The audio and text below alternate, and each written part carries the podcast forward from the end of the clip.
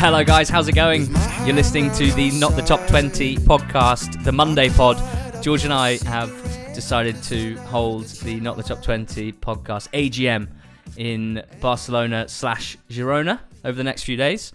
I'm joined by mi amigo George Elek. How are you? I feel like you were talking louder because we're in Barcelona. I don't know if it's your excitement. I um I mentioned to my dad this week that we were going to Barcelona for our AGM, and he took it quite seriously. He was like, "It's not an AGM," and I was like, "Yeah, I know. It's just a it's just a joke that we say." About Well, I've I've printed off the financials for the last podcast business year. We've got some plans for the future. I think we've got a lot to get into, to be honest. Not least planning for our live show, not the top 20 live on the 19th of May, a Thursday at 7 p.m. at the Leicester Square Theatre, where George Elek, if you wanted to sit in the first five rows, well, you haven't got much chance. There's only, I think, 10 to 15 tickets left in the first five rows of the Leicester Square Theatre to watch our live show. We are so excited about it. The amount of tickets that we've shifted in the first week alone has us more motivated than ever to put together a serious show. So please head to the Leicester Square Theatre website to buy the tickets. The link will be in the description of this podcast. Now, this podcast is sponsored by Betfair. We thank them for their continued support of Not the Top 20 pod. George, you were on Quest last night. EFL on Quest, of course, with Dean Ashton talking League One and League Two in the second hour. Uh, how was that day? How was the day of EFL action in general? yeah, it was a good day. It was kind of a day of shocks, as we'll get on to fairly soon. It feels like we're at that time of the season where assumptions that the teams who've been best from August through to February are just going to keep winning can make you look like a bit of a mug. Um, so yeah, a lot of upsets, but it means that I think definitely the league tables in League One and League Two look a lot more interesting now than they did uh, before the games. Well, just a couple of weeks ago. I think you can say the same about the championship, and for a, mixture of reasons. Partly because we've spent all morning travelling, partly because we're busy uh, on our break over the next few days. Uh, we're going to go a little lighter on specific match analysis from the weekend, although we will touch on the key results and the key performers. We're going to zoom out a little bit. As you mentioned, it feels like the composition of the league tables uh, in all three divisions has been significantly shifted over the last few weeks as you uh, as the sort of runners and riders jostle for position for the business end of the season. I've decided we're definitely in the business end of the season, but not quite yet the run in. And so we're going to zoom out and look at each portion of each league, uh, the runners and riders, as I say, and, and see where we are basically. Because when you're so focused on match analysis every Monday, you can sometimes lose sight of the bigger picture. So that's what we're going to try and achieve on today's podcast. Uh, let's start in the championship. Uh, the portion of the table I'd like to look at first is actually the what would you call it? The the playoff battle. Uh, That doesn't quite do it justice because there are a number of teams from really third downwards who will still be looking at Bournemouth in second and thinking they've got a chance to catch them. Uh, Bournemouth on 61 points with 31 games played. They're the teams with they're the team with the games in hand. Huddersfield on 59 having played 35. Blackburn 57 having played 34. QPR 1 point back 56 having played the same. Luton Town are in the playoff places, 54 points. Uh, Sheffield United 53, Middlesbrough 52, Nottingham Forest and Coventry 51, and Millwall, four wins in a row, Millwall, now 11th on 49, Preston 46, West Brom 40.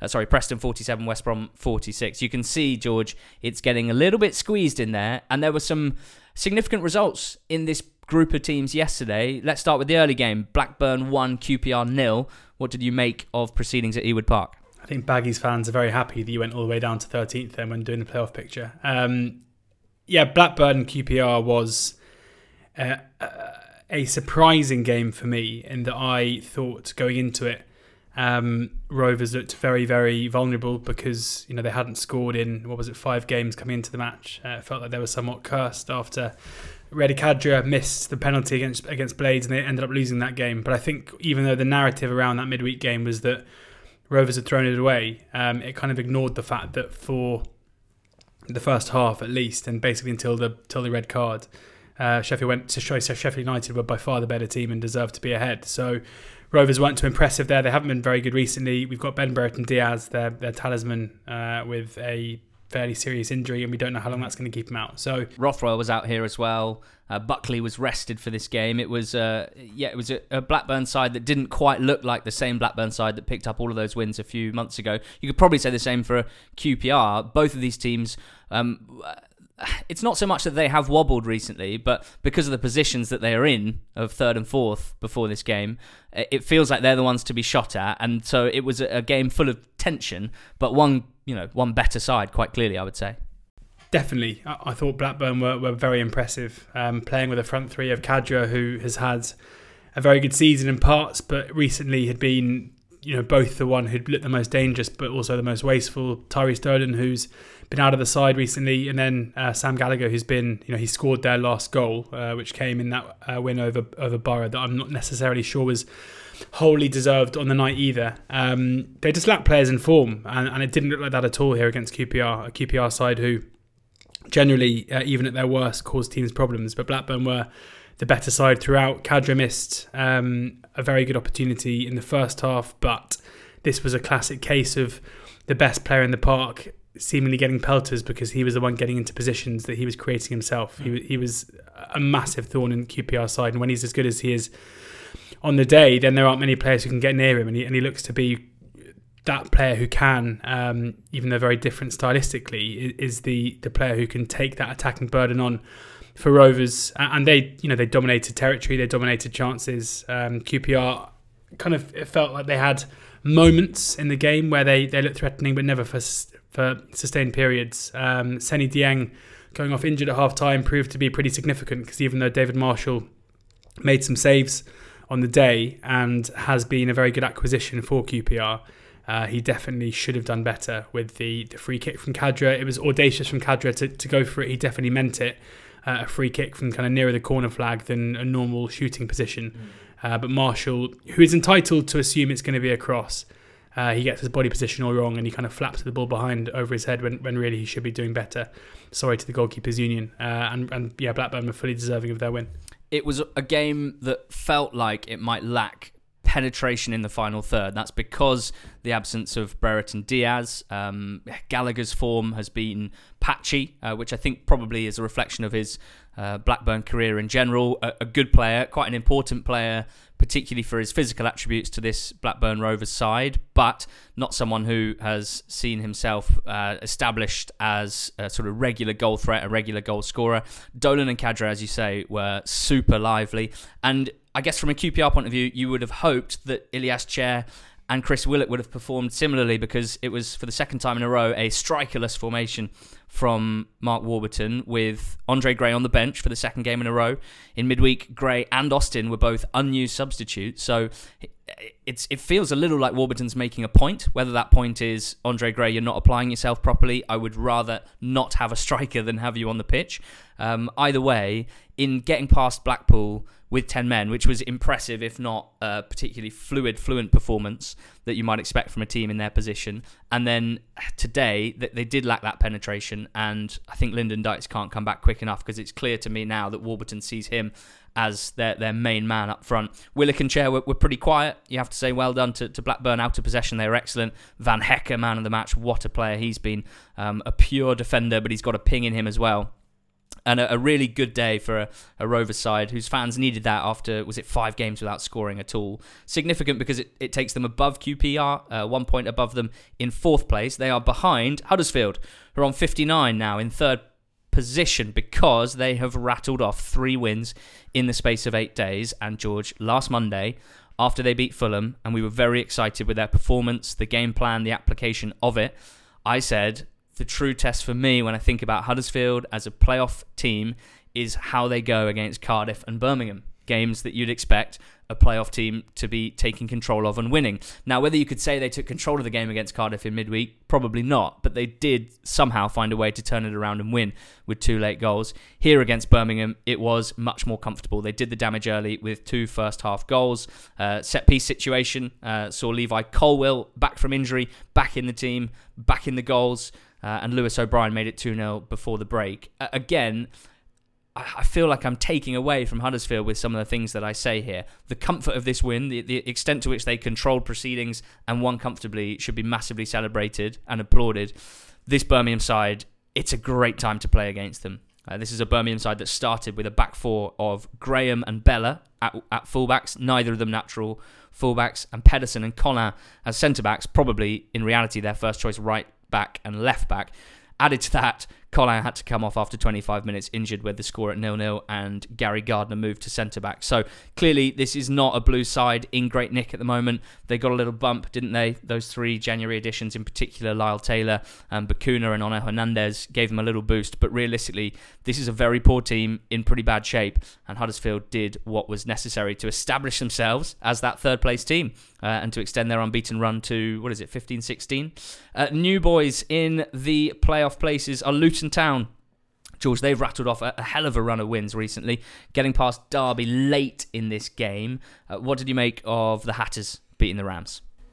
I mean, they did what they needed to do. I said on the betting show that I'm not, I haven't been wholly convinced by this run of Luton form. They are finding a way to win without exerting massive dominance over their opposition. But the crucial part here was that they didn't really let Derby get near them. Uh, I thought Kazim Richards would come in for one of the youngsters. He played ahead of of Plange on the day, uh, but realistically, this was a case of of whether or not it was probably going to be. Uh, a stalemate, or or or Luton were going to find a way to win and through Danny Hylton, the most unlikely of of heroes in the second half of the season, who having barely played at all in the first half of the season, um, came in from the cold, started against uh, Stoke, scored a goal in that two one win, and then this is a guy that I will be completely honest thought was a classic League Two goal scorer, a bit of a gun for hire in League Two, and I say that because he was a Yellows fan favourite. When you moved up to League One, it wasn't long until Hylton was was shifted aside. Luton picked no, no, him no, up. that's wrong. Is that wrong? Yeah, he was offered a contract to stay and knocked it back in order to Fine. go to Luton. So took the took the League Two gig that's why I think it, it created this narrative that perhaps he didn't care exactly what level he played at, but maybe he was just happy being the main man for a League Two team. Then took Luton up, well, twice in the end. But since they've been in the Championship, again, has always felt like the sort of spare man in terms of their attacking options. And yet, you cannot keep a good man down. Nathan Jones loves him, probably hasn't given him as many minutes, I'm sure, as Hylton would have liked. I think Hylton w- would possibly might have left in January, but didn't. And here we are with him having been the key man in, in, in two wins in the space of four days. Unbelievable. Yeah, I mean, I've got it on fairly good authority, and I'll let the listener guess um, which club I'm talking about. That Hylton was was pretty close to leaving in January um, to a League One club on loan, which which suggests that he wasn't in their plans. But then the game where he came back, you know, the game where he returned to the fold, was actually I think either on deadline day or the day after, where out of nowhere he started. Um, in the game, he played I think 60 minutes or so uh, in the game against uh, yeah, it was on the first against Swansea, uh, which was his first start of the season, and put in a really good shift and played well. He's now scored two in his last two against Stoke and, and Derby. Um, he's a player who surprises me. I mean, I know he's he's had injuries, but he is someone who has a very rare combination of being an absolute workhorse, whilst also doesn't get the credit he deserves for the footballer that he is. He's got very good feet. Um, he is never going to be wholly prolific, but that's not because of a lack of talent. It's because he's someone who runs the channels a lot and isn't always taking up those goal scoring positions. Um, his two goals in the last week or so could be two of the most valuable goals that Luton Town ever score, given what's at stake here, mm. moving into the playoff picture. I mean, the question I was going to ask you, turning the tables a bit mm. on you, is um, you look at the championship now. You know, we've, we've spoken about Blackburn and QPR and Huddersfield and Luton. They're the four teams who currently occupy third to sixth. You've got Huddersfield and uh, Huddersfield who played 35 games. Only I think two teams in the top half, them and Preston, have played 35 games. Mm. Um, you've got Bournemouth on 31, plenty of others on 33. Blackburn and QPR both played 34. Luton the only side in the in the top six at the moment. Sorry, in, in that in that group of four who are on 33. How many of those four do you reckon finish the season in the playoff berths? It's a, it's it's the big question at the moment, isn't it? I, I guess I'm going to lean towards two of them. Um, all of them, particularly Huddersfield and Luton, it feels counterintuitive to do them down necessarily because they've been on such good form. I think it's eight wins in 11 for Luton, five in their last six. Huddersfield clearly in sensational nick at the moment. Um, I guess the question is whether uh, the consistency of performances and the extent to which they are edging tight-ish games. That's not to say they're not edging them. That's not to say they're not the better team in some of these games. You know, I spoke about Huddersfield deserving their win against Fulham. They certainly earned it comfortably yesterday. And you can say the same for Luton. I guess the concern would be keeping it up for another 13. Uh, but I definitely have concerns about Blackburn and QPR based on their recent performances as well. Uh, QPR will it's not necessarily like they have a ton of players to come back either. Um, they've got the left wing back situation, which hasn't been ideal, with right wing backs playing on the on the so-called wrong side. Uh, McCallum coming back from injury should help that. Lee Wallace as well won't be out for too long. That will give them extra balance. And Dykes, when he returns, will, will offer them something. I guess you could hope that QPR could get back to the, the form that they showed for the majority of the season. Blackburn, similar really. Uh, it's very hard to know how these two teams will do for the next 12 games of the season because certainly in the case of Blackburn, we felt they were overachieving to a pretty large extent. So do you then take what they did for just over half of the season as their obvious level throughout, or will they drop down to, to a separate level? It's a completely wishy washy answer. I've not said anything of any note because Get off the I'm- fence. Give me a number. well, I'm scared of I'm scared of making predictions. Really, I have I have thought for the last few weeks that Sheffield United and Middlesbrough will make the playoffs. The fact that they both lost this weekend, Borough to Barnsley and Sheffield United to Millwall, I have to say to myself, don't just overreact to one weekend's results. Otherwise, we'll be changing our predictions every single week, which is just exhausting. So I'm going to stick with Sheffield United and Borough making the playoff places. I'm not going to tell you which two of the four I think will drop out. So you think two? I think two of the current four will be in the playoffs at the end of the season. I think I think max one is my Max one. Max one. I think there is because it's so tight. There's definitely a skew um, in favour of, of the teams who've played more games. Um, I've mentioned there that I'm not sold on Luton's run. Um, I think it's the kind of run that will inevitably be followed by a poorer run because um, I don't think they're putting in top six performances every week to get the wins that they are. No disres- disrespect to them, they're clearly playing incredibly well um, and better than they were in the first half of the season. But when you look at the teams who are chasing them, you know when you have got Sheffield United, Middlesbrough, one and two points behind them, having played the same amount of games, I don't think it's going to take too much for those teams to get past them. I think Huddersfield have done incredibly to get where they are, but again, it's a similar argument to Luton, where I don't think they have the gears to get into in order to to consistently um, get past them, and I think they are where they are. I mean, they were they were second at half time yesterday because Bournemouth were losing, um, and then QPR and Blackburn, um, both teams putting in performances that in recent weeks that have me doubting them. I think Sheffield United, Middlesbrough, Forest. If I were to have, um, you know, I, I think from what I'm seeing, the best models would have them uh, above those guys in terms of, of strength. I think if they were to play the teams we've just mentioned at neutral venues tomorrow, they would all be favourites over those four. Uh, and given how small the gap is, There's a lot of games left, isn't there? Still, I'm calling it the business end of the season. 13 is still a lot. It's a lot of games. Forest had a comfortable win at home to Bristol City yesterday. Uh, great to see Brennan Johnson continuing his excellent form. Very impressive psychologically, I would say, to, to put behind the pretty strong rumours of a, of a Premier League move in January and keep focusing on his football. He is a young man with a sensational future in the game, but playing another few months of Championship football uh, will do him no harm because the confidence that he will be getting from the things that he's doing uh, is magnificent. A lot of good young players on show on that pitch yesterday. James Garner, of course, owned by Manchester United, scoring the second for Forest. A welcome win for them, heavily expected, of course, um, but you know, but no no little relief really after two draws in a row. Uh, had seen the playoff places get a little further away. I will say we got some big fixtures on this front coming up soon. George Luton's next two games are away at Middlesbrough and away at Coventry City. Now Cov keep scoring late to nick points, whether it's one or three. That has been the theme of their last few games. 90th minute winner against Barnsley, 89th minute winner against Bristol City, 98th minute equaliser uh, against Preston. I've got a sense that, that Coventry are really at their limit at the moment, striving for everything, and therefore probably won't have the the energy, won't have the the steam to punch their way much higher than the 10th place position they're in now. But with these big games, you have to put them part of the conversation. They will play at home to Luton. They will probably be favourites to win that game. There's currently three points between the two teams. So it just goes to show what an exciting situation we have. We should mention Millwall as well. They've punched their way in the conversation over the last few weeks with four straight wins, and they beat Blades on Saturday. Incredibly low margin game, settled by a Jake Cooper set piece goal. I think that for the moment at least, those who criticise Gary Rowett's style of play and say it's not sufficiently blood and thunder uh, for Millwall FC will have to be quiet just for the moment because you cannot argue with the results realistically. The the expectation for every fan of every club should be higher than a boring neutral like myself. But objectively, to have Millwall in the top half with the squad, with the budget. I know there's a feeling that he could have done more in the transfer market and that they haven't been great on that front in the last few years. I know there's concerns about the breakup of this squad, which has been one of the most settled squads in the Championship for the last few years, particularly Jed Wallace, of course, as its star. Uh, but it is still an excellent job being done on the resources. You can still see how competitive they are, how infrequently they are dominated. And of course, that means sometimes they'll have a run of games where they fall on the wrong side of it, as they did well for December and January basically.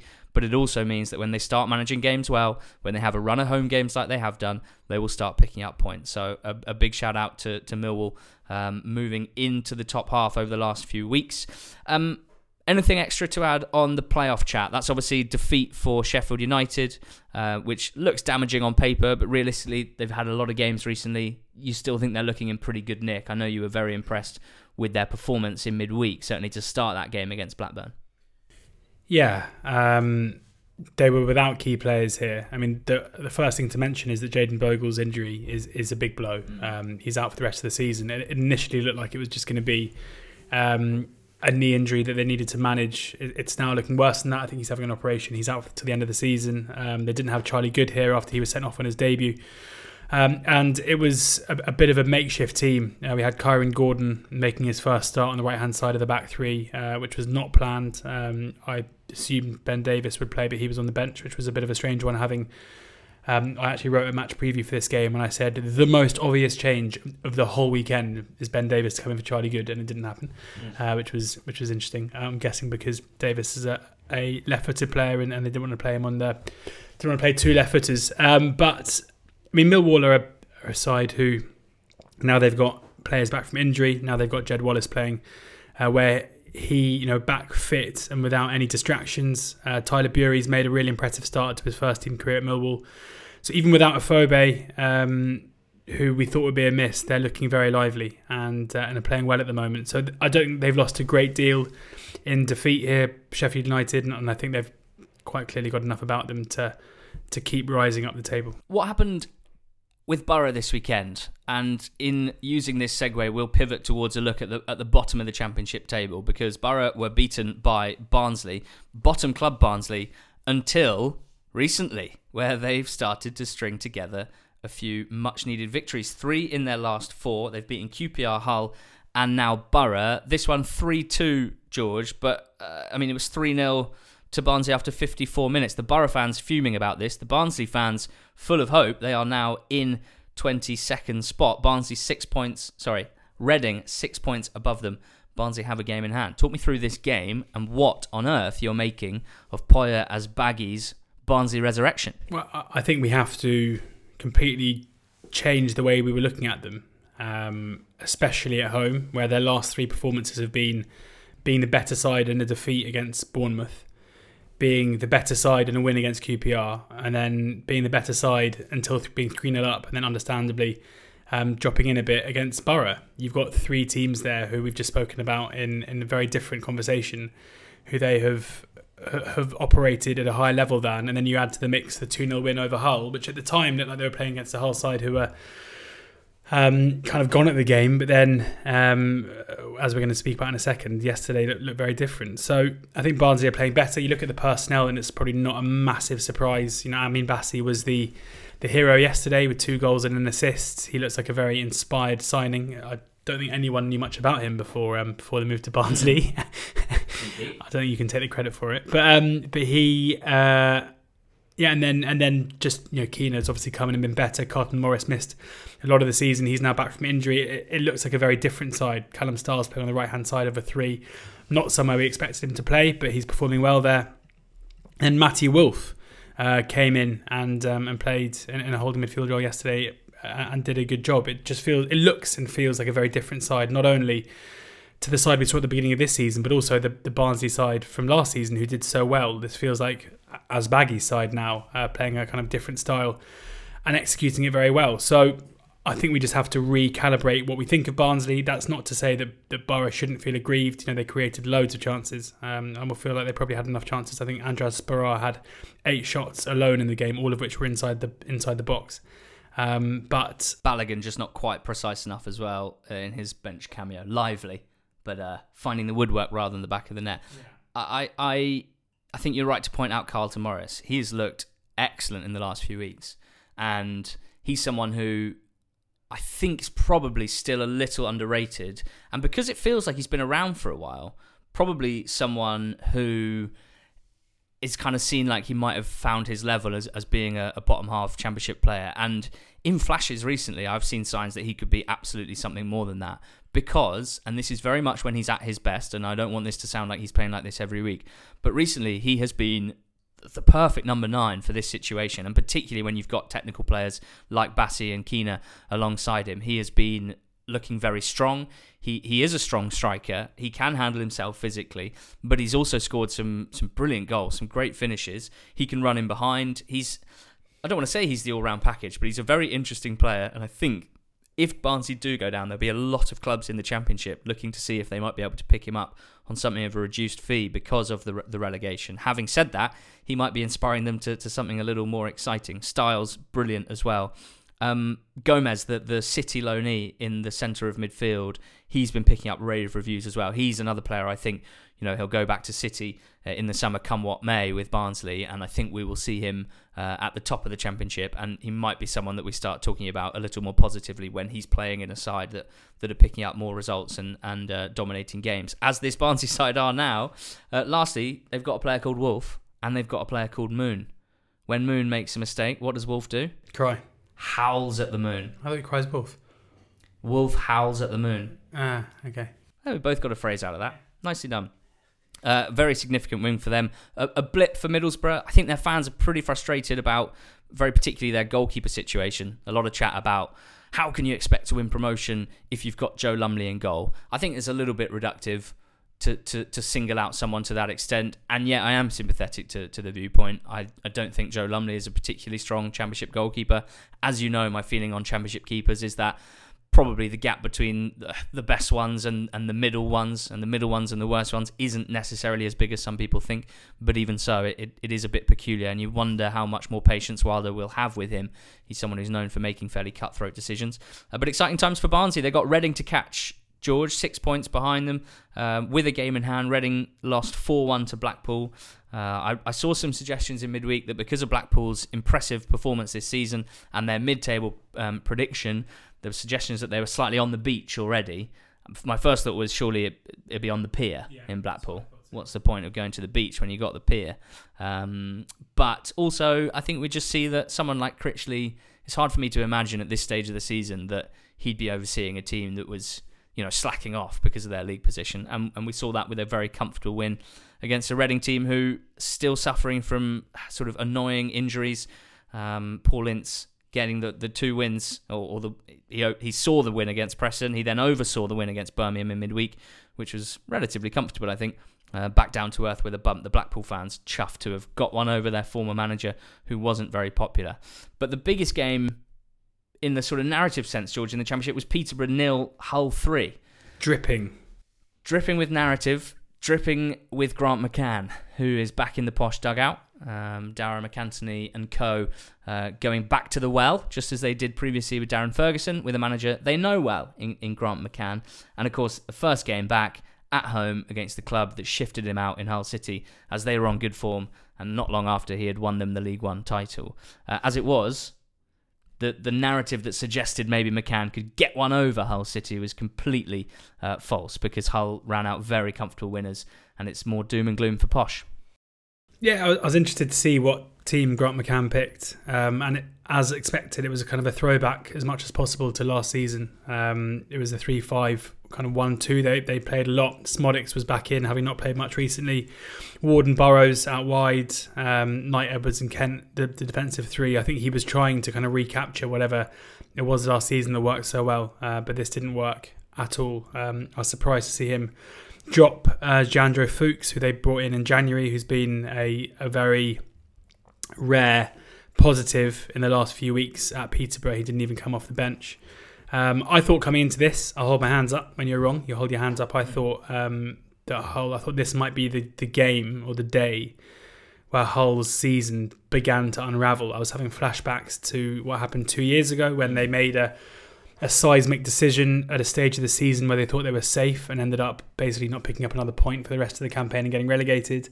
After what I saw against Barnsley, it felt like that could happen again here. Um, but clearly, I forgot how good Keane Lewis Potter is, and it was Lewis Potter's quality that was significant here. One massive positive at the moment for Hull is Brandon Fleming, um, a left wing back, mm. a player who has kind of burst onto the scene out of nowhere and has been incredibly good. Uh, he got two assists yesterday, taking it to three for the season, but his, his, his performances, even at a time where uh, Hull haven't been very good, have been a source of, of much joy um, for Hull fans, and he looks to be nailing down that left wing back slot, which is good for them because it means that Keane Lewis Potter won't be shoved uh, on that side as well when um, when they want to accommodate another attacking player. Um, so Hull were, yeah massively good value for the win. There was a clear gulf in quality between the two sides.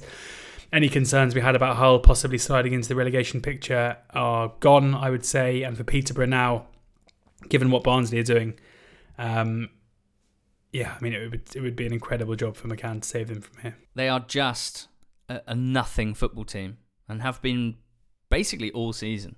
And I mean, there's nothing about them at the back, particularly. There's nothing about them really in midfield.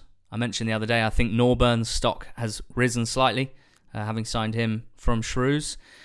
Outside of that, Fuchs, you mentioned, came in late in the windows, had a couple of appearances, and I guess a couple of flashes of quality. Outside of that, in midfield, almost nothing. Burrows, I suppose, uh, has acquitted himself fairly well at times, uh, and a, a, nothing team up front, which lost its best player in, in Dembele in January. Um, that has tried everything really, every possible system and formation and, and formatting of these players, and, and nothing has worked. Um, it's it's difficult to imagine a great escape, and yet stranger things have happened. So I'm not going to relegate them just yet.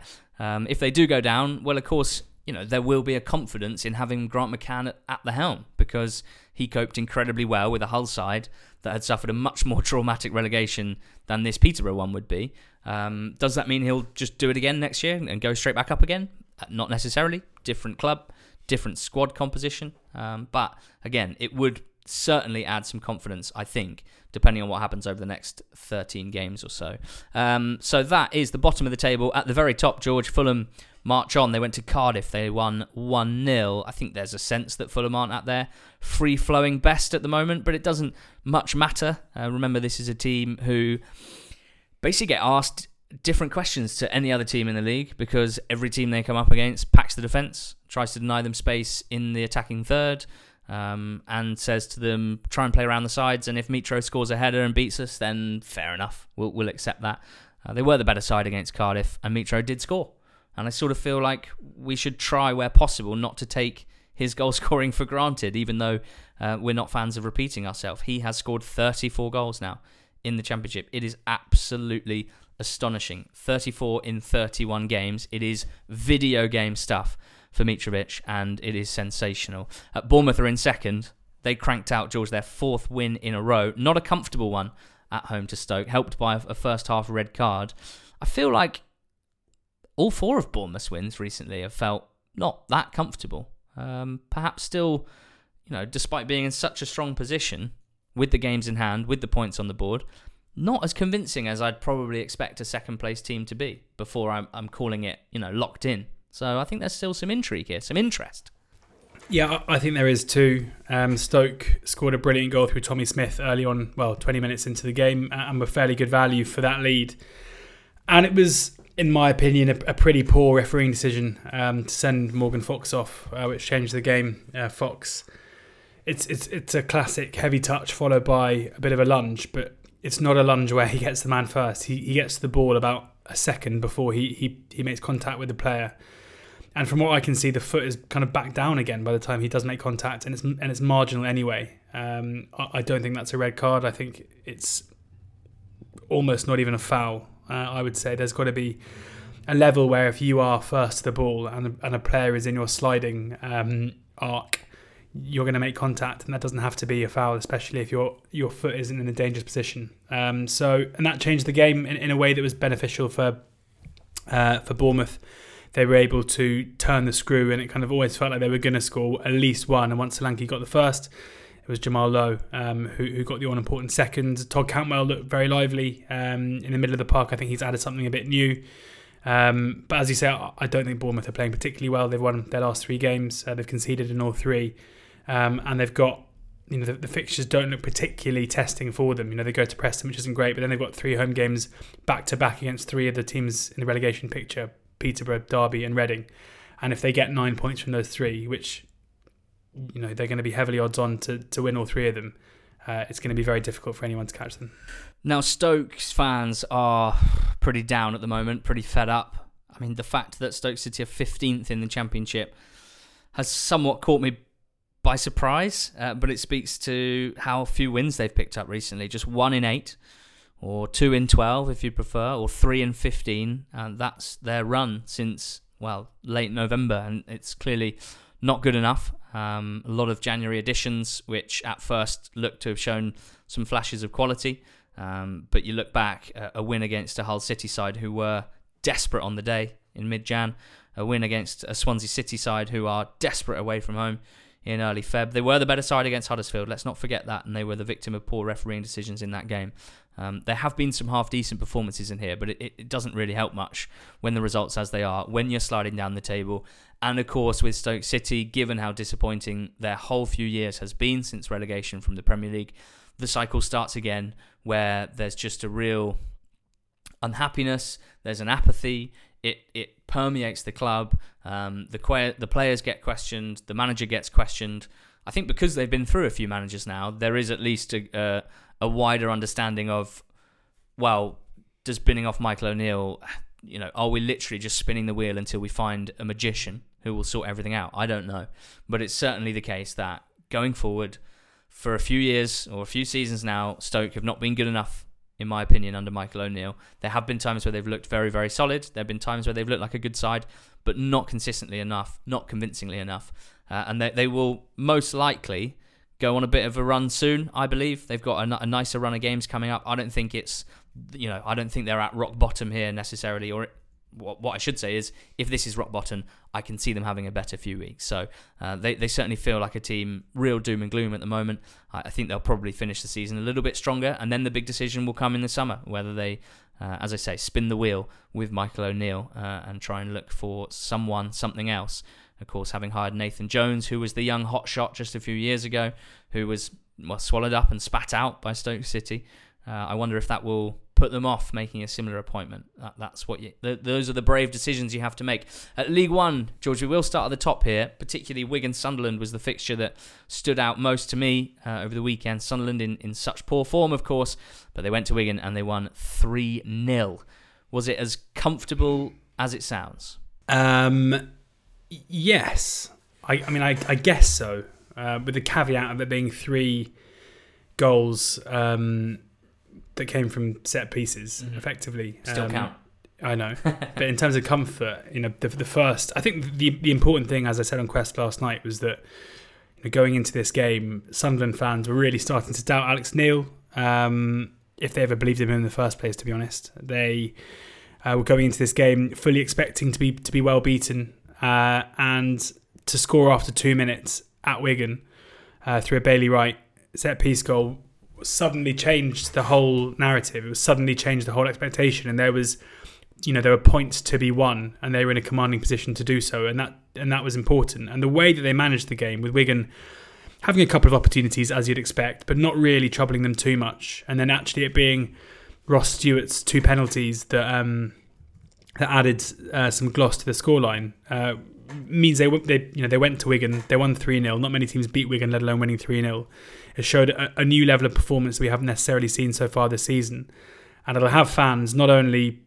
getting behind Alex Neil a little bit, but looking at the table and seeing like, oh well, actually, yes, we were in a much more commanding position before, but the the top two is never really on. You know, I know some Sunderland fans would have thought they should be there because of, of, of who they are and where they've been previously in the season, but it was always a massive long shot to get there.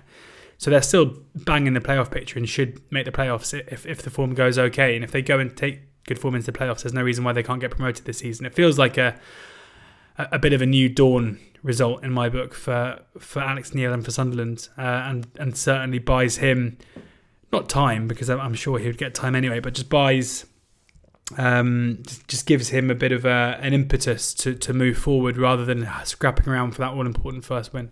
I hope that this victory acts like sort of smelling salts for Sunderland fans to to bring them round from what from what's been what six weeks of, of this kind of fever, this like hysterical fever of uh, understandable anger at many different things that were going on, both on the pitch, uh, in the dugout, and off the pitch as well, um, which we spoke about over the last few weeks. It, it's felt like a state of complete crisis, and probably one which neutral fans would almost roll their eyes at, being like, "Yeah, you think this is a crisis? Well, you don't really know what what's going on elsewhere." But you know, it's all relative to to the team and the fan base, and it felt like there was no reasoning with with some Sunderland fans after um, a poor first few games under Alex Neil.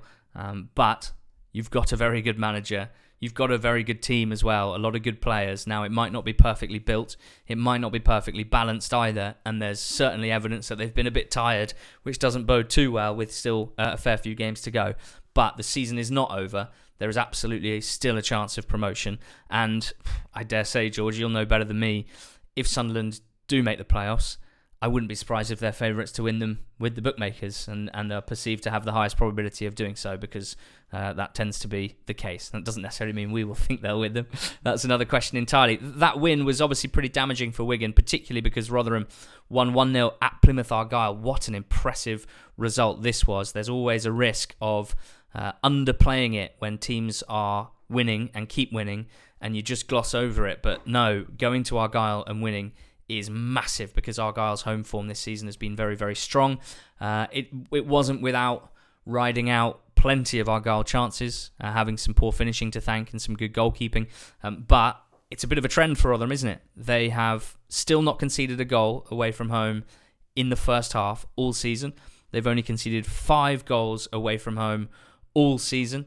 Uh, it is the most astonishing record. And in fact, George, Rotherham have a better points per game than Fulham and Forest Green now. So again, there might have been a, a feeling that relative to their levels, Fulham were stronger or Forest Green were more dominant.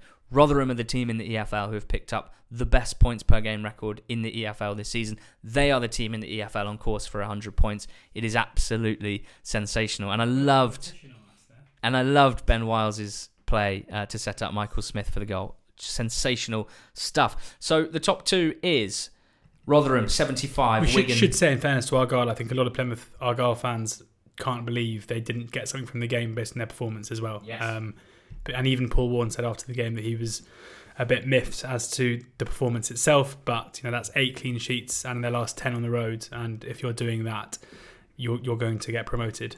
They've still got MK at home, Oxford at home, and Sunderland at home, Plymouth Argyle this season. You feel like those home games will go some way to defining their season. They've got some tough away fixtures as well Wigan away, Wycombe away, Ipswich away, and Bolton away, all to come as well. So, um, in the balance, but a, a, another strong performance, you have to say, despite not picking up the wins that they had done recently. George, the playoff picture was pretty lively. Uh, three of the teams in the playoffs one at home, the other Sunderland, one away from home. Uh, MK Dons, Sunderland, uh, sorry, MK Dons, Oxford United, and Sheffield Wednesday all winning at home. Shall we start with Oxford 4, Cambridge United 2? Because it was a, a very important day at the Kassam, uh, a huge occasion for one large reason in particular. Yeah, it was it was the day that I guess Oxford United said goodbye to Joey Beauchamp. Um, I know that some people who listen to this podcast understandably think we give Oxford uh, too much coverage because uh, I'm an Oxford fan, but um, I think in this occasion, the uh, the outpouring of emotion around uh, Beauchamp and, and, the respect shown by by other clubs. You know, Mark Bonner gave a brilliant interview after the game yesterday, saying something similar um, is important. It, it, you know, I nearly said on Quest yesterday, every club has that player, and then I realised every club doesn't have that player. Um, it's only a few clubs that have someone who who comes through uh, the academy at their their local club and then has the talent to leave them well behind, but for um, other circumstantial reasons ends up basically spending his whole career there um, when he should have left us well behind. So it's it's pretty significant, and then also the tragic circumstances around his death as well at such a young age means it, it is pretty raw. And I was sad not to be there. Um, I'd have liked to have been there. I've I've heard lots of reports saying it was very emotional. Um, Joey Beauchamp's two daughters were at the game, as well as the rest of his family. They laid a wreath behind the goal. Um, and then after the 4 2 win, Karl Robinson, who I have to say has been unbelievable. I mean, his he's a popular guy anyway in Oxford. Um, but the way that he has understood the importance of this, you know, he, he knew Joey Beauchamp through his time at the club. He invited him to go and train with the, with the, with the club a couple of years ago. Um, the way he's carried himself, you know, I think Carl often gets a, bad rap in some quarters, whether it's from away fans or, or at previous clubs as well. But either he's grown or, or he's um, or, he's given uh, too tough a time because the way that he's he's conducted himself has been exemplary, and, and I think a lot of Oxford fans are very thankful for him for um, understanding that the club is, is in mourning and doing so with them. Um, and the game itself was, um, as you'd expect, you know, Oxford lined up with this ridiculous team. I sent you the the uh, the graphic at about one past two um, with uh, basically Steve Seddon, who's as an attacking a, a left back as you're going to get. Ryan Williams, a winger by trade, playing right back. Luke McNally, the only notable um, defensive minded player with attacking right back Sam Long alongside him at centre back. And then Herbie Kane, Cameron Brannagan, uh, Mark Sykes, and, and, Gavin Whyte playing in some amalgamation of a, of a diamond. And then Matt Taylor and, and, and Sam Baldock playing up front. Um, the Cambridge played very well, and I think can feel a little bit aggrieved and not taking something from the game, but at the end, Oxford's quality in those advanced areas showed. I think having Taylor and Baldock at this level is, is pretty potent a duo. Um, and, I, and to be honest, I, I think Jack Stevens, not for the first time this season, should have done a lot better, certainly with the second goal, and probably should have come out a bit quicker for the first as well. So, my question to you is Sheffield Wednesday beating Charlton 2 0, MK Dons beating Bolton 2 0. I think, you know, the quality of the opposition there means that MK's win against a, a, resurgent Bolton side rather than Wednesday's win against a pretty insipid Charlton side stands out the most. But um, both 2 0 wins from two sides in magnificent form. George, with respect to Wigan, we've always been fairly consistent that we think their performance level didn't necessarily have them as a nailed on automatic promotion contender, while accepting that the results were absolutely that. Um, not to overreact to one defeat, but it will be certainly very interesting to see how they respond to that heavy home defeat to Sunderland. Partly because there are some very strong teams beneath them, Oxford being one of them, scoring goals for fun. But you've been pretty strong on Sheffield Wednesday being the second best team in League One, just at the moment, their current level over the last few weeks. I wonder if MK Dons fans turn their noses up a little bit and whether they somehow think they might be going under the radar somewhat, despite being in third place, despite being in ridiculous form 27 points over their last 12 games and seemingly strengthening all the time. I think any MK Dons fan who has a, has a go at us for not giving them enough credit has only been listening to the pod for about two weeks then. Um, you know, they Liam Manning's doing an amazing job and, and given you know the, the players they lost or the player they lost in January and Matt O'Riley for their for their form not to have really been hit um, is impressive. Scott Twine back in the goals, which is important for them. In terms of catching Wigan, you know, I, I, think they probably are the most likely because of the way the table looks at the moment. Even if I'd have Sheffield Wednesday as a better side than them, the key for Wigan is, is the games they've got now. Um, because I think as soon as Wigan start having to play catch up with their games in hand, it becomes trickier. But their next two games are Fleetwood and Wimbledon at home. They've then got MK Dons away, which is crucial. But they follow that with Crewe away and then a Morecambe at home. So they're playing four of the sides in the bottom six in their next five games. Uh, it will be interesting to see how they react and but after that Morecambe game, unless there's a big drop off and they lose to MK Dons, um, given their commanding position at the moment with the games in hand, uh, I still think they are they're in the box seat. MK have had some really tough fixtures recently, and they've got through basically all of them. I'm just struck by how good they are defensively, uh, and I, you know I mentioned Kieran McKenna and how um, his clearly his coaching and tactical ability has shown itself at Ipswich immediately with them becoming absolutely brilliant out of possession, incredibly difficult to play through. And while that might not be hugely sexy for a team that you, you kind of expect to dominate games with the squad that they have, with the talent advantage that they have, it's absolutely uh, a great way to start if you're trying to build a winning football team. Now, Liam Manning is a few months down the line at Ipswich. He is a similarly young manager, and I could say the exact same thing about him. MK Dons were uh, soft, were a light touch. Uh, and I didn't see any particular reason why they would be anything other than that. But they are now uh, among the best defensive teams in the league, if not uh, the best outside of Rotherham. And they're showing that with a number of clean sheets, with keeping it tight. And they get a lot from their defenders as well in possession. I feel like Scott Twine gets a lot of headlines for his incredible goal scoring and creative numbers this season. But I do think the back three of Lewington, O'Hora, and Darling are arguably the most important players for what they do all round because Darling in particular, you'll watch uh, the highlights of this game back, striding into midfield, carrying the ball through the heart of Bolton's set defence, and causing it to sort of, um, yeah, to collapse in in on itself. Having a centre back who can do that while also being accurate with their passing. Lewington, probably the best forward passer of all centre backs in League One. Uh, and O'Hora has done really well on that front in the last few weeks as well. They get so much from these three, not just defensively, where they are excellent, but also in possession. Uh, and it's just they're just in such good nick at the moment. I make it a very very tough division to call right now because it feels like there are so many good teams and it's very exciting. In fact, the only team really moving in the wrong direction in this conversation, uh, Wycombe Wanderers, who are in really poor form at the moment. Um, I don't want to go over the top, but if we consider that in the last three years, Wycombe and Gareth Ainsworth, it felt like had captured EFL football lightning in a bottle with their incredible um, turnaround from being League One relegation candidates to promoted to the Championship uh, to being competitive for the most part and, and growing stronger as that Championship season went on. And then starting this campaign very strongly as well. And basically, you know, it, it felt like completely changing the whole narrative around the club from being lowly Wycombe to being you know, League One force Wycombe. The last few weeks, some of that lightning seems to have come out of the bottle. I don't know whether it's smashed entirely or whether there's just a, a leak that needs to be, uh, a hole that needs to be filled. But certainly defensively, it's pretty embarrassing at the moment. You know, Accrington do ask a lot of questions of teams, very specifically um, set piece and aerial questions. And actually, a lot of teams have stood up to it well. And as we mentioned last week, you would expect Wycombe to be the sort of team to be able to stand up with that. Similar questions they themselves have asked teams over the last few years, um, but instead they're folding. They're so soft, and it's it's very tough to, to to watch. To be honest, they've conceded three or more goals, four of their last seven games: three to Morecambe, three to Wigan, three to Accrington, and of course five to Cheltenham. So uh, they're going to need some serious man management from Ainsworth and some of those individual players to to well pull up their socks if they're to stay in the playoff picture because of the form of the teams around them. They can't afford too many more winless games unless they're uh, going to slip away completely. I think the other part of League One, George, uh, just mad away wins for clubs in the bottom part of the table. I'm talking Crewe Alexandra going to Cheltenham and winning. I'm talking Gillingham going to Lincoln and winning.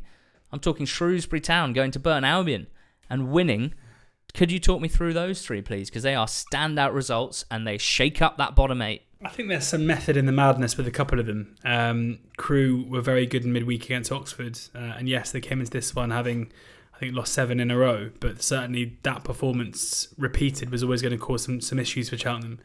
Um, good to see Chris Porter at the age of 38 getting a goal and an assist. I, I was sitting alongside uh, an ex-Crewe playing 38 year old yesterday who uh, who yeah, I asked him if he fancied a go, and he said he said no. Who was that? Kenny Lunt. Dean Ashton. Just um, and then the Gillingham one is is that a surprise? Uh, possibly.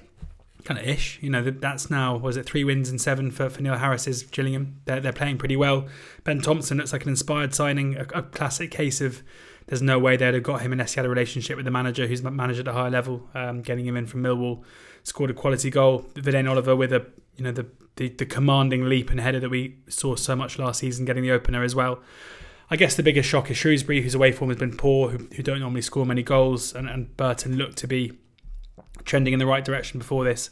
Lovely finish from Tom Bloxham for the first from a from a corner, kind of behind him, running backwards. I think when A little uh, scoop over the shoulder. 18 year old. 18 year old, six foot five striker. I think we have to expand on that, don't we? Lively. Yeah, I mean, he's He's obviously not been He's- prolific this season, a- but the very fact of him getting so many starts is going to be huge for a young scored- player's he scored a bicycle kick in August, five games into the season, and it was Shrewsbury's first goal of the season after five games. Uh, he has been pretty hit and miss since then. He was taking out of the firing line a bit in the last few weeks when Daniel Udoh and, and Ryan Bowman were going through their good spell. Udoh's definitely dropped off, and he's kind of been reintroduced here. I, I think Shrewsbury fans know that he is a very good talent and someone to be excited by. There's definitely not a massive clamour that he right now is the finished article, but he certainly has all the attributes in terms of physicality. Um, and you know, the two goals he scored have both been pretty striking. Uh, I guess maybe he needs to show a bit more of the the normal striking game. You know, he has to be able to get on the end of, of just score tap ins and, and those. He's on the 21 on the 21 radar, that's for sure.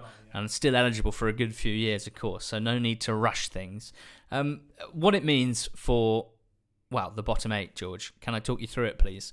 Shrewsbury are now six points clear of relegation on 37 points. Lincoln City, who have lost three games in a row, they are the current ones looking very nervy on 35 points, four points above the relegation zone.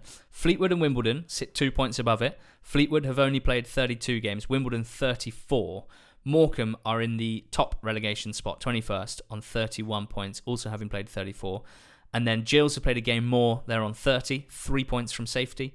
Donny, one point back from that, having played 36. They've played the most games significantly here. They're four points from safety. And Crewe Alex, 25 points, eight points from safety, having played 34.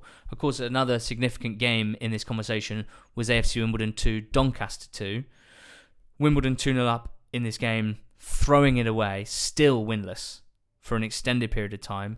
How much did that second half feel significant for the, uh, well, for the comfort or the relative comfort that Wimbledon might have felt, and for the uh, the possibility that Doncaster might have felt that a, a, a famous miracle survival was still on?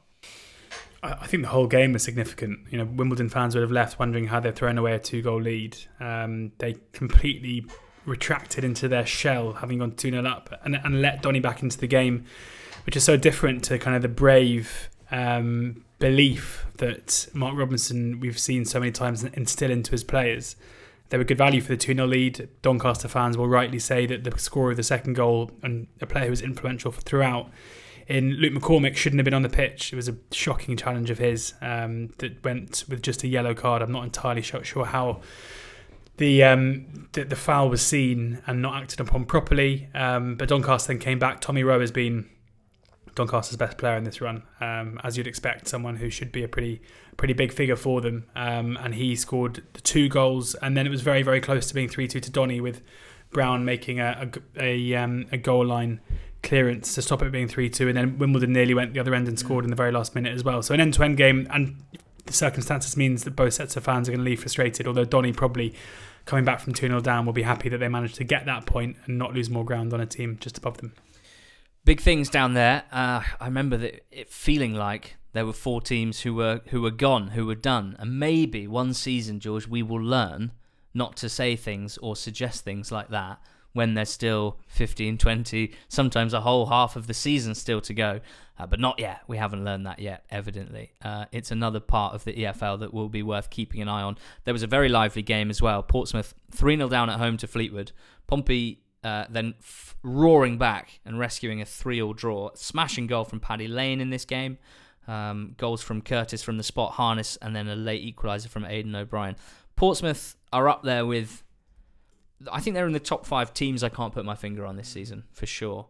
Um, you might remember that when we did our mid season predictions, they were on a run of, I think, 10 or 11 games unbeaten.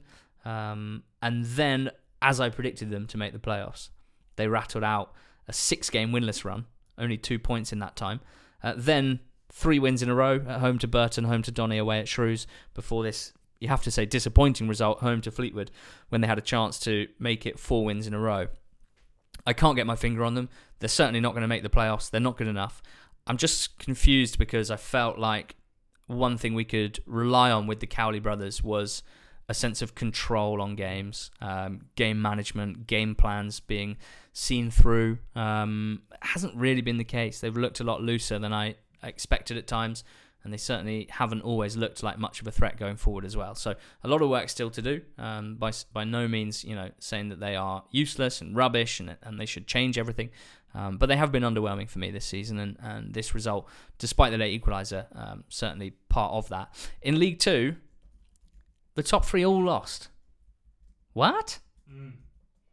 QPR, QPR, FGR, Forest Green Rovers, lost away at Crawley. Northampton lost away at Rochdale. Teams in the automatic play, promotion places are not meant to lose to mid-table teams at this point, point in the season, George. Or is that that's the trap you fall into, mate? They do. It happens. Yeah. Teams at the top. I feel like we had to do this every year. Teams at the top don't win every game. Do they not? No. Huh. It is weird. What happened in these ones? I've said with Northampton, it's pretty simple. When they play poorly, They don't create much. Uh, they don't concede many. Um, here they played poorly. They they created barely anything, and there was a game a few chances, and Tahvon Campbell scored the only goal in the game in, in what was a pretty nondescript game. But Rochdale fans um, delighted to to get that all important result. Campbell looks like a really sharp bit of business. You know, we've seen him a lot in the EFL, never really doing too much. Went to Woking and absolutely tore up the National League, and they've dipped into into non-league, of course, where they got Jake Beesley from Solihull Moors. Um, their recruitment from there is, you know, shows that there is decent work to be done, and, and Campbell with that goal a very important goal which dents Northampton's chances. And then you look at Forest Green, who've now picked up one point from their last three games against sides you wouldn't anticipate this coming from. Um, they were poor yesterday. You know, it wasn't quite as bad as the the Walsall performance. Um, you know, they they had chances. They looked more likely to go ahead before the goal. Uh, Nadesan, who scored the first goal, bullying Jordan Moore Taylor. Um, he actually didn't start. He was brought on because Ote uh, went off injured fairly early on. Crawley have some bad injury problems. Uh, and then they went 2 0 up, and, and Forest Green huffed and puffed. They got a, a, a goal late on. They thought they'd equalised um, in the very last minute, but it was chalked off. And I mean, they are certainly. I, I feel it feels like at both ends of the pitch, things have, have kind of collapsed for them. Their, their defensive solidity is gone, and they're not looking anywhere near as dangerous going forward. What about Newport 4, Tranmere 2? Because as far as I can tell, George, Newport looked comfortably the better side in this game took a 2 0 lead. Tranmere flew back to make it level. And then, somewhat surprisingly, or perhaps not, Tranmere looking a lot more breachable over the last few weeks. Absolutely being breached. It did take something special from Finn Azaz, though. Yeah, it did. I mean, Newport scored four goals against Tranmere, which is significant in itself. And, and even though James Rowberry has done a great job at Newport, they did come into this having not won in four. Um, it, Telford was a provider for the first. He scored the second. It looked like they were coasting to victory before a couple of quick Tranmere goals. Uh, and you know, it looked to me then like Tranmere were probably the more likely to go in and win it, given the circumstances and, and the way that both teams have been have been picking up points recently. But Finn Azaz, you know, Telford wins, gets all the headlines, but Azaz has been one of the best players, I think, in League Two this season, um, especially under Rowberry. His combination of quality and tenacity um, in that kind of advanced midfield role is is very, very effective, and it was a brilliant long range strike worthy of turning any any game on its head um, to make it three two, and then of course Telford with it with a fairly easy finish to get two for the day and an assist and get the win. It feels like a significant win. It feels like a win that will show Newport that they can do it after a tricky run and, and crucially taking points off a team they're trying to chase down. Now we've got a situation where from Northampton in second to I don't even know where to cut it. Salford in eleventh we've got 11 teams separated by nine points. Uh, there's another group that's even closer together from Northampton in second to Newport in eighth. That's seven teams, just four points between them. And because there's a, a, a disparity in the games they've played in PPG terms, and I always use the Soccer Stats website because it's great for PPG, um, you're looking at 0.12 points per game separating an absurd amount of teams here, even down to Port Vale, in fact, in ninth. Eight teams separated by 0.12 points per game. It's another chunk of the EFL, which is just ridiculous at the moment. In terms of the teams involved and their um, how they fared yesterday, Sutton smashed Scunny 4 1, comfortable, overwhelmed them, won in a very Sutton United manner. Yeah. Port Vale beat Stevenage 2 0, two early goals. Controlled it, saw it out, very comfy, very concerned for Stevenage. We'll get on that in a, in a second. Um, I want to talk about Mark Hughes being appointed Bradford manager, but on the field, same old Bradford, still losing games. Mansfield winning that one 2 0. You can tell me about that one in a sec. I'm interested to know how that one panned out. And then Swindon throwing away a 1 0 lead against Salford to lose 2 1. That felt like a really significant swing as well because it put Salford absolutely in the conversation uh, as well. Just take a look at that group of teams for me, George. Uh, what you saw yesterday in those games that I've just mentioned, and basically, which teams are you seeing enough from to think I could see that team putting together a serious run here? Because there's there's two automatic promotion spots absolutely up for grabs. Definitely Port Vale. Um, I think Port Vale again their defensive record is so good and they look so solid that it's hard not to see them. Um, well, it's hard to see them going through another poor run. Uh, I think Salford are the ones that maybe we're sleeping on a bit. Um, they're second in the form table in the last six games. Um, they are not far off it at all, and taking those points off Swindon was significant. Um, Swindon were poor yesterday, even though McKirdy to put them ahead. Um, they were never really looking like their normal selves. Um, so those that I mean, yeah, and Bristol Rovers are in great form as well. It feels like there's a clutch of teams there who could all similar to to the Championship. You know, the current. Well, you look at the current teams behind Forest Green, Northampton, Tranmere, Exeter, Sutton, Mansfield, and Swindon. You know, I, I wouldn't be overly confident that Northampton and Tranmere will go up automatically, and I wouldn't be over, overly con- confident that more than two of those teams in the playoff picture will, will end up in the in the top seven. So it is moving quickly, um, but it, it feels yeah the Championship and League Two. It feels like maybe the best teams playing the best football or the most effective football in the picture currently aren't in the in the spots where they want to finish. Oh, it's very very exciting. I must admit, it's very very exciting. I've just noticed that Mansfield, who are currently sixth, actually by 0.01 point per game have the second best points per game record in League Two, and I think it is worth looking at the table in that manner at this point in the season. It's absolutely fascinating. George, you must have spoken a lot in at Quest with Colin, with Dino, with producers about Mark Hughes being appointed Bradford City manager. Never managed outside of the Premier League before. He managed the Wales national team. His next job after leaving Stoke City, Bradford City in the fourth tier.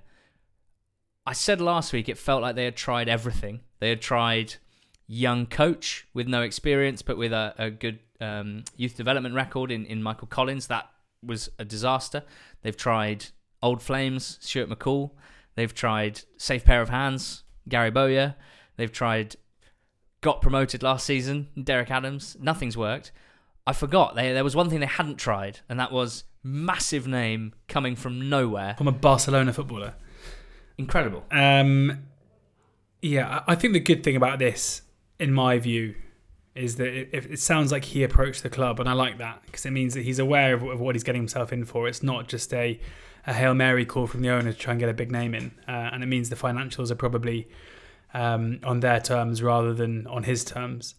Um, they were okay yesterday. I, I mean, the thing the, there's a massive disconnect between the way that the general footballing public is seeing this. You know, everyone looked at the league table when Hughes was appointed and was like, "Oh, 10 points off the playoffs. Could they do it?" And you've got Bradford fans saying, "Guys, we need to see enough points to make sure we're not dragged into this relegation battle at the moment. We're playing so poorly." They were okay yesterday. You know, they had 14 shots to Mansfield's 14. They forced the Mansfield keeper into a couple of big saves. They probably didn't deserve anything from the game necessarily, but you couldn't have begrudged them a point. Um, and they've got players coming back. You know, Vernam is coming back, Walker's coming back, um, Angol as well. They need those players to come back to give them just a bit more in in, in the attacking areas because they just can't score goals at the moment. Um, but I, I, think you know I'm not against the Hughes appointment. It seems like he's aware of what he's getting himself in for. And when you take over a club in in kind of in a really poor run of form in the middle of the table, um, you're doing it for the long term, aren't you? you? You know, you're not coming in expecting fireworks immediately. So um, yeah, I think hopefully once the players are back, they, they put a bit of a run of form together. Then it's all about next season.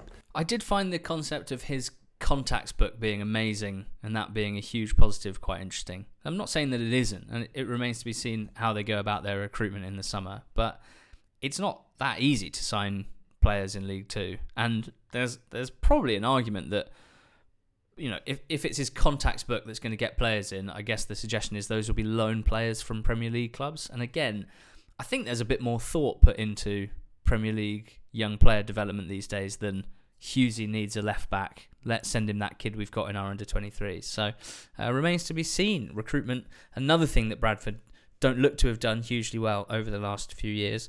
Uh, Walsall beat Hartlepool. This was uh, a tick in the box for Mike Flynn's Walsall after being absolutely shellacked in midweek against Swindon, falling apart completely there.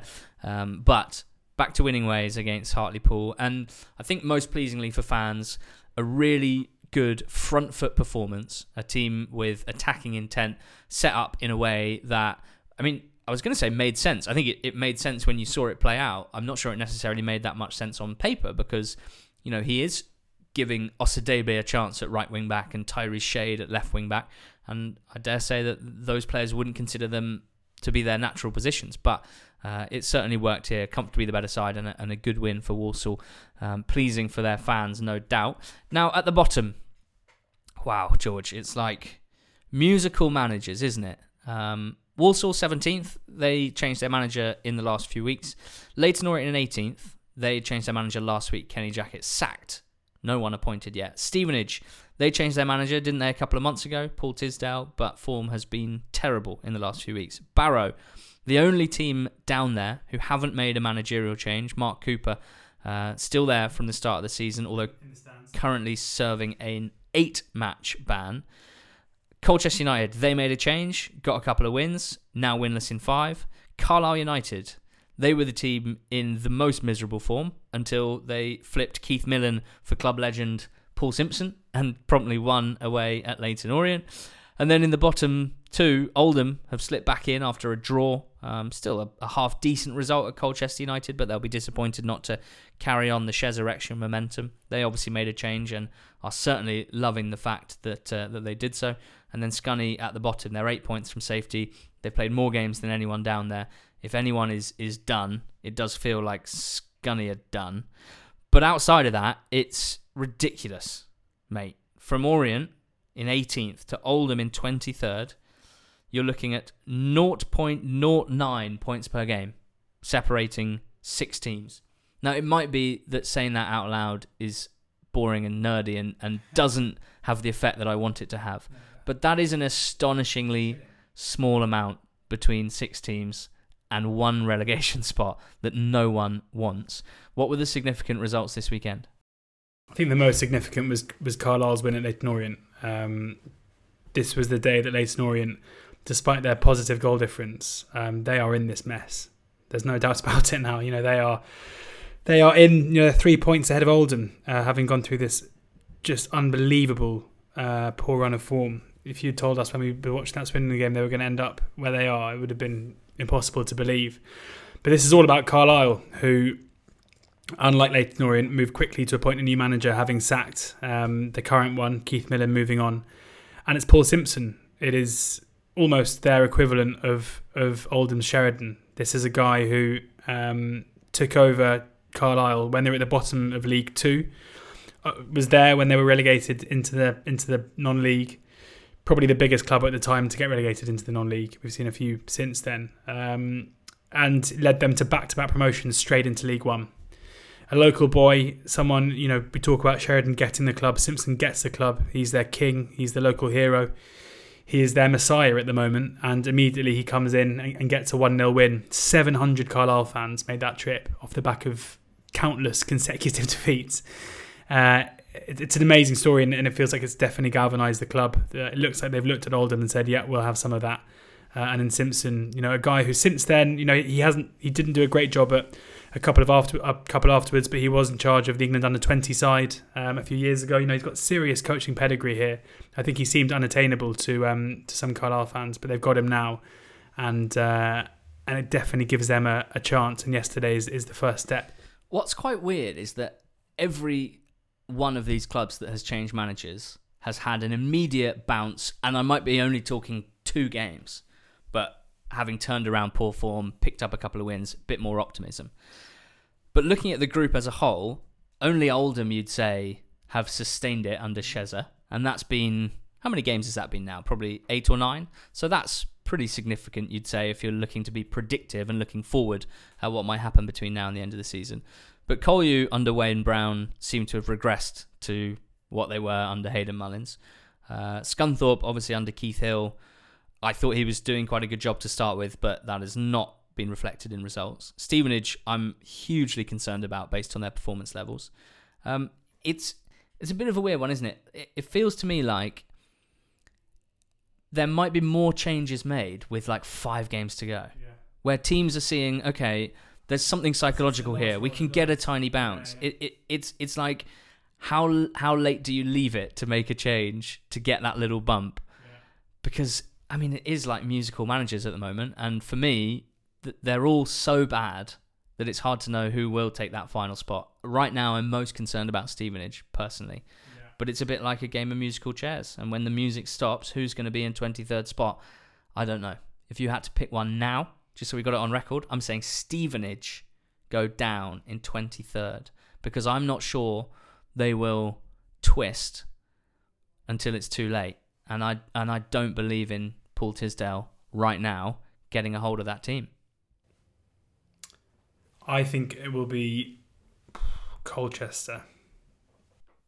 What do you guys think? Tweet us at NTT20pod. There's so many different parts of the three EFL leagues right now that clearly we have no idea about, but we're so excited for the final portion of the season. This is why we do, and I mean all of us do, the first six, seven months of the season because the last two or three are magnificent. We're going to be here throughout Mondays and Thursdays on Not the Top 20 Pod and live in the flesh at the Leicester Square Theatre on May the 19th at 7 pm.